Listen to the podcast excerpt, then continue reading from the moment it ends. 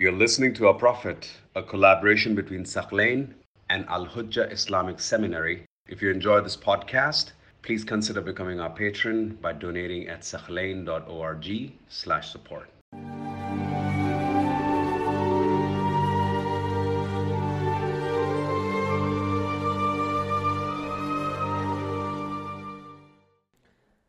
We continue our examination of the Battle of Khandaq and the strike of Imam Ali ibn Abi Talib salam that truly saved the religion of Islam. When Imam Ali ibn Abi Talib salam struck Amr ibn Abdud, that powerful horseman, who was equivalent to 1,000 horsemen according to the Arabs. That's how powerful he was. So when the Imam defeated him and he came back victorious to the Prophet the Prophet gave him a medal of honor. What did Rasulullah state? According to one version of the hadith, the Prophet stated, ضربة علي يوم الخندق The strike of Imam Ali, the day of Khandaq, the battle of the trench.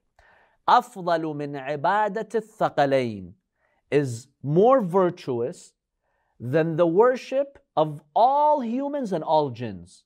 Because jinns are obligated like we are. Another version states, خَيْرٌ مِّنْ عِبَادَةِ الثَّقَلَيْنِ It is better. So one says afdal, more virtuous. One says khayrun, which means better. Both means better. A third version of the hadith states, the strike of Imam Ali on the day of Khandaq, أفضل من أعمال أمتي إلى يوم القيامة is better than the deeds of my ummah until the day of judgment. Imagine every Muslim since the, the day of the Prophet ﷺ who offered any good deed. What's the value of that? Imam Ali's strike is more valuable than all of that. Yet, in another hadith that Ibn Mas'ud narrates, he states the Prophet said to Imam Ali, Abshir ya Ali, good news, O Ali. فلو وزن عملك اليوم بعمل أمتي لرجح عملك بعملهم. If the deeds of all my ummah is put on one side, and your deed by killing Amr ibn Abdud is put on the other side, your deed is heavier. Al-Majlisi and Al-Tabarsi, two of our scholars, they've added another version, meaning they've cited another version. The Prophet tells Imam Ali why. Why are you giving him such a medal of honor? The Prophet tells him that's because when you struck Amr, every house that belongs to the pagans was humiliated. And every house that belongs to the Muslimin, it had honor and glory. By striking Amr ibn Abdud, the fiercest of all fighters, you brought humiliation to shirk and you brought izzah and glory to Islam. So you deserve this medal of honor. You saved Islam. Now, I will share with you some sources for these hadith that I just narrated. Tarikh Baghdad, Sunni source. Mustadrak al Hakim al Naysaburi, prominent Sunni source. Shawahid al Tanzil, Sunni source. Sirah Halabiyah, Sunni source of biography. And from our Shia sources, you can find this in Majma' al Bayan and also Bihar al Anwar. So, this is a well documented statement that the Prophet said at Khandaq that no one can really dispute. It's mentioned in tens of our sources, Sunni sources and Shia sources. This statement, this statement that your strike is better than all the deeds of this ummah or the humans and the jinn until the day of judgment. This is documented in these sources amongst many other sources. I just mentioned a few. But as usual, those who are blind to the truth, or they know the truth, but they're stubborn, they have a problem with Imam Ali salam. As usual, Ibn Taymiyyah has rejected this hadith. He claims that this hadith has absolutely no source, it's not sahih, he says, I cannot even find it in a weak source. We have no Sahih hadith that says the Prophet said this, and we don't have any da'if hadith. Even a weak hadith we don't have. So Ibn Taymiyyah just categorically, categorically rejects this hadith. And many Wahhabis today, they follow Ibn Taymiyyah. When you speak to them about this hadith, oh, this is not a Sahih hadith. They just dismiss it like that. What's the reasoning of Ibn Taymiyyah? He says, look, the killing of a kafir, Amr ibn Abdud, cannot be better than the worship of all humans and jinn, which includes previous prophets. Just by killing a kafir, Imam Ali alayhi salam gets the reward of 100,000 prophets. Like, how does that even work? I, I can't accept that. This is illogical. We have to reject it. There's no source for this hadith. This is his claim. Now, my dear brothers and sisters, we don't need to waste time responding to this extremist claim over here, to this extremist nonsense. But in two words, in three words.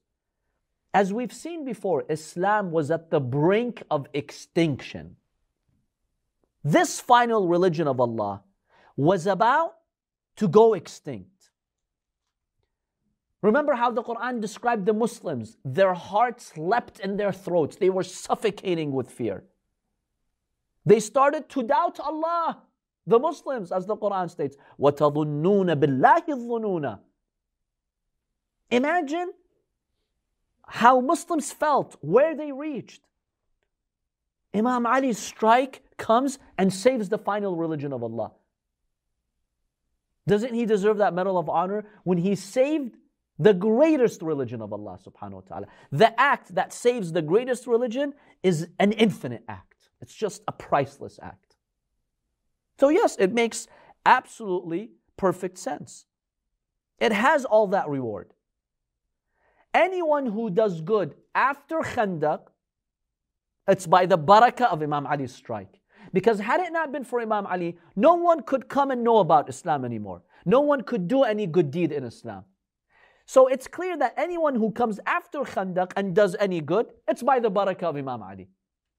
Because through that strike, he saved the religion of Islam. Okay, what about those who, who, who came before Khandaq? Previous nations. Why does the strike of Imam Ali alayhi have more value than what they did? We understand those who came after Khandaq, okay, Imam Ali saved the religion for them. So any good deed they do, it's by the barakah of Imam Ali. But what about those previous nations? What do they have to do with Imam Ali? Um, could it be because all their hard work Exactly. All previous nations and prophets, they advocated for the final religion. They were in, in the early stages of humanity, awaiting the final religion of Allah subhanahu wa ta'ala. So if Islam had been defeated on the day of Khandaq, the efforts of all previous prophets would have been incomplete and would have been in vain. That's like you work on a project, you get to the last stage, and it fails. All those previous efforts, they have lesser value now all those previous religions, they paved the way for the final religion. So Imam Ali salam gets the main credit because he gave value to the previous ummahs by saving Islam. So when the Prophet says that, we firmly believe in that. It's not an exaggeration. Now, someone could try to act smart and say, well, if the Prophet really said that, that means the strike of Imam Ali includes Prophet Muhammad also. The, the deed of Imam Ali's strike doesn't the Prophet say it's better than the deeds of all humans, including Prophet Muhammad? That makes Imam Ali better than Prophet Muhammad. Because if the Prophet is telling him your strike is better than everything that any human has done, well, that includes him. And we know the Prophet is higher in status than Imam Ali. Some have tried to dismiss the hadith by making this objection. How do we, how do we respond to that? What do you say?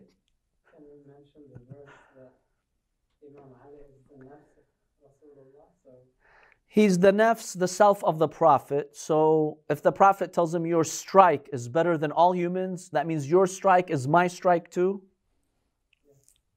You have the right idea, but how can we word it in a more acceptable way? it's very simple. When Imam Ali went to strike, the guidance he had seen, the courage he had, the vision he had, where did he get it from? Rasulullah sallallahu. Who raised Imam Ali? Prophet Muhammad. Who showed him the path of guidance? Prophet Muhammad. Who brought him here and told him, go and kill the enemy? Prophet Muhammad. So everything Imam Ali did, the Prophet claims the credit too. Because the Prophet was the cause for that. The Prophet was the guidance for Imam Ali alayhi salam. So you cannot say Imam Ali's strike makes him better than the Prophet because the Prophet is the one who gave him that opportunity and he gave him the iman and the vision to do what he did. So no, this objection is not a valid objection. The Prophet is still greater than Imam Ali, even though we accept this hadith. So it includes everyone except Prophet Muhammad. Because the Prophet Muhammad, sallallahu he's the one who basically brought Islam and the first believer in him was Imam Ali. So Prophet Muhammad claims the biggest credit here. Because Prophet Muhammad brought the religion which Imam Ali saved. Which one is greater, the one who brings the religion or the one who saves it? The one who brings it. So we dismiss this, you know, um, objection here. But really, my dear brothers and sisters, just try to imagine this medal of honor that Imam Ali got. One strike is more valuable than every good deed that has happened in history. Can you just quantify that? Can you just imagine that? This is Amir al Mu'mineen, and they put him number four. Isn't that sad? By the way, not only Ibn Taymiyyah seven centuries later has a problem with these issues. During the time of the Sahaba, companions, there were some who found it difficult to accept these virtues. Here's one hadith, which Shaykh al-Mufid narrates from Rabi'a al-Sa'di. Rabi'a al-Sa'di, he states, I came to see Hudayfa ibn al-Yaman. Who's Hudayfa ibn al-Yaman? one of the good companions of Rasulullah. This was after the Prophet had passed away. I told him, Ya Aba Abdullah, his kunya was Aba Abdullah. We talk about Ali and his virtues. And the people of Basra in southern Iraq, they tell us that you are a little bit extreme in you know the virtues of Ali ibn Abi Talib. It's too much. Can you Tell me about one of the virtues of Imam Ali that's a real virtue, that's a true virtue, that has no exaggerations in it. He tells him, Sure. Oh, Rabi'ah. If you ask me about Ali ibn Abi Talib alayhi salam, I swear by Allah, if you put all the good deeds of the companions of Muhammad sallallahu alayhi wa on one side of the scale, and you put the deeds of Ali ibn Abi Talib on the other side of the scale, the deeds of Ali would outweigh the other one. Just as an intro, let me tell you that. Rabi'a was shocked. He states, هذا الذي لا يقام له ولا يقعد. He says, this is too much. I can't handle it. I can't stand or sit now because of what you've said. It's just too much. The deeds of Ali ibn Abi Talib, they're more valuable than all the companions. How, how do you want me to accept that? Hudayfa told him, why can't you handle that? Then he tells him, where was Abu Bakr? Umar, Hudayfa, meaning his own self. Where was I?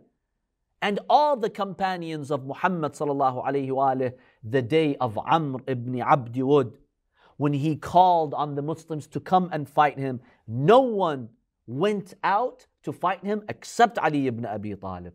I swear by Allah, if Ali had no other virtue in his history except that strike, he's more valuable than all of us. You see, even after the Prophet, there were people who had trouble accepting the virtues of Imam Ali.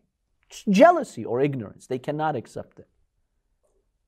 That's why Imam Sadiq salam, he comments on one verse in the Holy Quran. أَمْ يَحْسُدُونَ النَّاسَ عَلَى مَا آتَاهُمُ اللَّهُ مِنْ فَضْلِهِ They are jealous of certain people because they have virtues from Allah. And Imam Sadiq says the prime example is us. نَحْنُ الْمَحْسُودُونَ we, the Ahl al Bayt, we're the object of jealousy. People are jealous of us because Allah has given us so many virtues.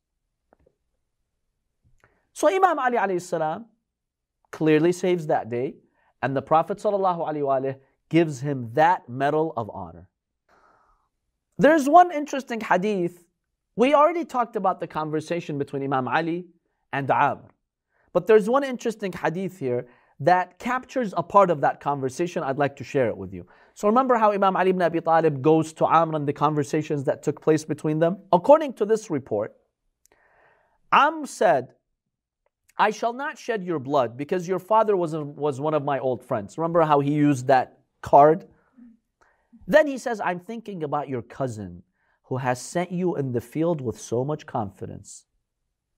I can pick you I can pick you up on the point of my lance, the spear, and keep you suspended between the earth and the sky so that you're neither dead alive, dead or alive. He's trying to humiliate and scare Imam Ali. He's finding a way to, to demoralize Imam Ali. Amr is very smart, by the way. Aside from his physical powers, he's very savvy in what he said. Any other person than Imam Ali would have been demoralized by this. Look, he makes three targets. He, he, he throws three arrows with his words. Number one, he tells him, Your dad was my friend. When somebody tells you that, you kind of lose your strength. You get emotional. Ah, he has uh, history with my father. Should I fight him? Should I not? That thought itself just weakens you. See how evil Amr was. Secondly, he tells him, Your cousin sent you with so much confidence. Indirectly, he's trying to tell him, How come your cousin sent you if he loves you and cares about you? How come he's putting you in danger? Somebody who has weak faith will think, You know what, seriously, how come the Prophet didn't come himself and fight or send somebody bigger than me? Why did he send me? Why did he send me? See how he plays on the emotions? Number three, he makes this threat. He's like, if if you're gonna fight me, I'm gonna, you know, he's acting like this huge warrior. I'm gonna just like carry you with my sword and suspend you in the air, where you're neither dead or alive. It's a scary thing. Anybody who says that to you demoralizes you. Your cousin. Your cousin sent you, um, also suggesting that with so much confidence, suggesting that if you fail, you're going to let him down. Exactly. And that's the fourth one. You're right. He's telling him, look at the pressure on you. You better avoid confronting me. Because if you did and you lost, there goes your religion. And you will lose. because And you will lose because I will do that to you. See what Amr said to Imam Ali, it was powerful. I mean, only a savvy, evil shaitan can say that. Look at the answer of Ali ibn Abi Talib. He doesn't know whom he's dealing with. Imam tell, tells him, You don't need to bother about my death. In both cases, whether I kill you or I get killed, I'm going to paradise and you're going to hell. The Imam is telling him, If I come here and I get killed, I'm going to heaven. I have no fear. But you're the one who's going to hell in either cases. If you kill me right now, later you're going to go to hell. If I kill you right now, you will go to hell in a few seconds. See how Imam Ali demoralized him? He gets angry and he tells him, Oh, Ali, this division is not just. Because in both cases, you took paradise for yourself and you gave me hell.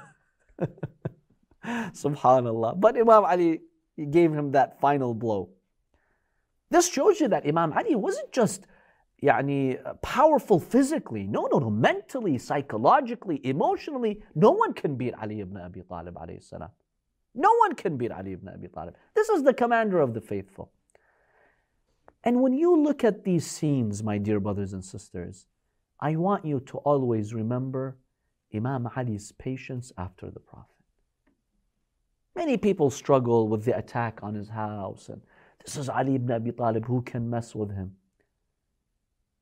You know what's stronger than the strength Imam Ali showed at Khandaq? Imam Ali showed historic strength in Khandaq, physically, emotionally, and psychologically, and in his faith. What's stronger than that is for you to be attacked and you have to be patient. That's harder. It's easier to go and fight and defend. But then when you're told by Allah and His Prophet, things will happen, you have to be patient. Don't fight immediately. You know how much more difficult that is for someone who's a warrior like Ali ibn Abi Talib. And this tells you Ali ibn Abi Talib was not driven by like vanity and pride and personal valor. He's driven by Allah. What does Allah want from me? He tells me to strike, I'll strike. He tells me, be patient, I'll be patient. That's why we love Imam Ali so much. Because he really worshipped Allah the way Allah wanted. When Allah tells him, bring out your bravery, he did. When Allah t- tells him, bring out your patience, he did. That's why he's so great. Not anybody could do that. Not anybody can do that. Some people, when they're instigated, they get angry, khalas, they lose it. Imam Ali had to be patient. And that's just the toughest thing. There's an interesting narration here. Honestly, we cannot verify its authenticity. Some scholars say, we, I mean, we'll accept it. There's nothing in it that's impossible. Some say we're kind of skeptical of it. I'll share it with you in any case because it's mentioned in our sources. This hadith is attributed to Imam al-Sadiq So assuming the hadith is sahih, it's from Imam al-Sadiq. In this hadith, the Imam states, when Imam Ali alayhi killed Amr ibn Abdi Wud, he gave his son, Dhul Faqar, that he used to kill him, to his, to his son, Al Imam al Hassan. And he told him, Go to your mother Fatima and tell her to wash it, to purify it from this najis blood of the kafir enemy of God.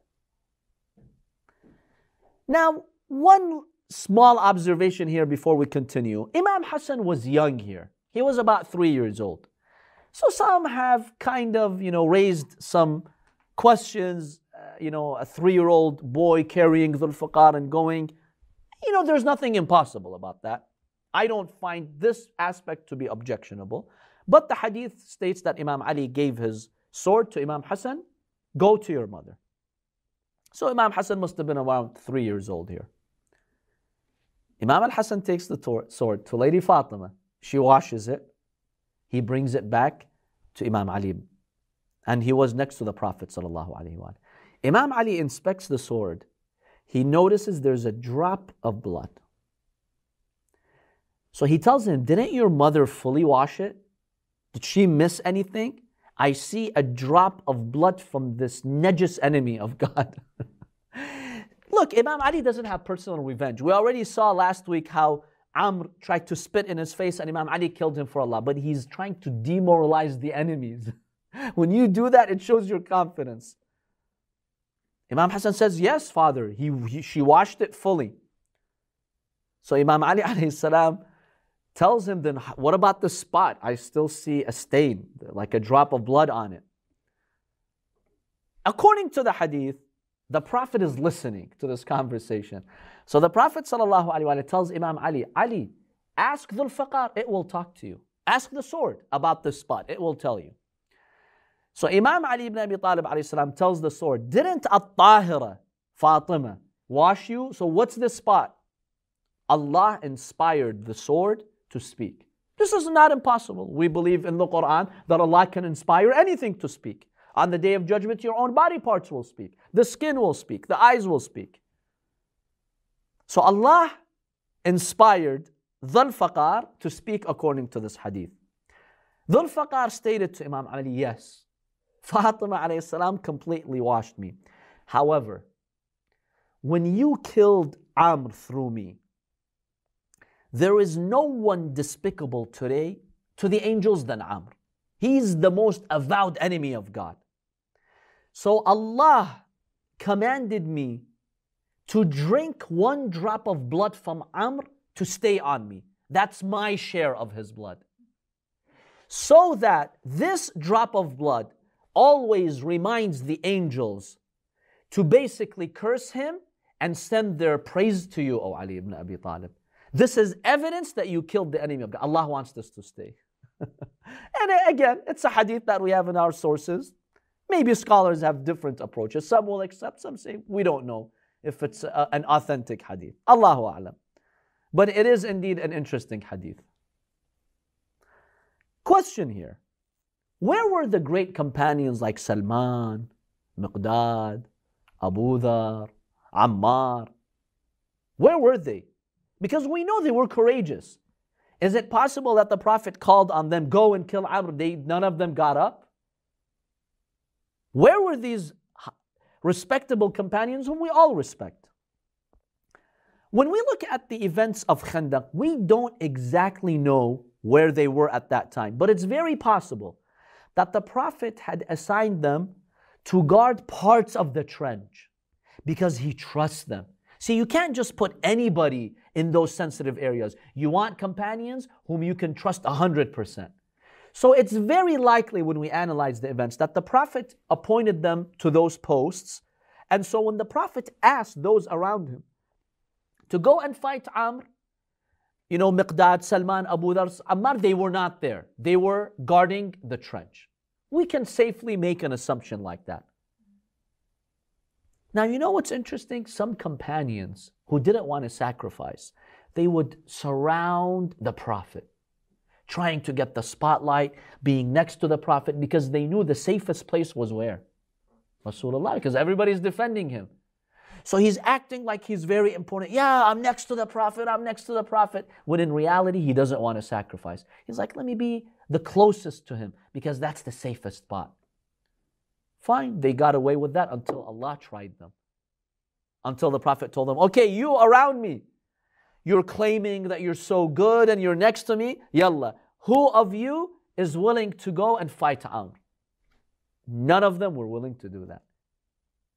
And that just showed that they did not have that firm faith. Whereas those true companions, it seems the Prophet had dispatched them to other areas, dangerous areas. See, these companions with weak faith, they don't want to go to dangerous places where they can get shot easily. No, no, they want the safer place. But with what pretext? I want to be next to Rasulullah. Allah tried them and humiliated them. And Allah described them. You started having doubts about God, and your Uh, eyes couldn't see, and your hearts leaped into your throats, as the Quran states.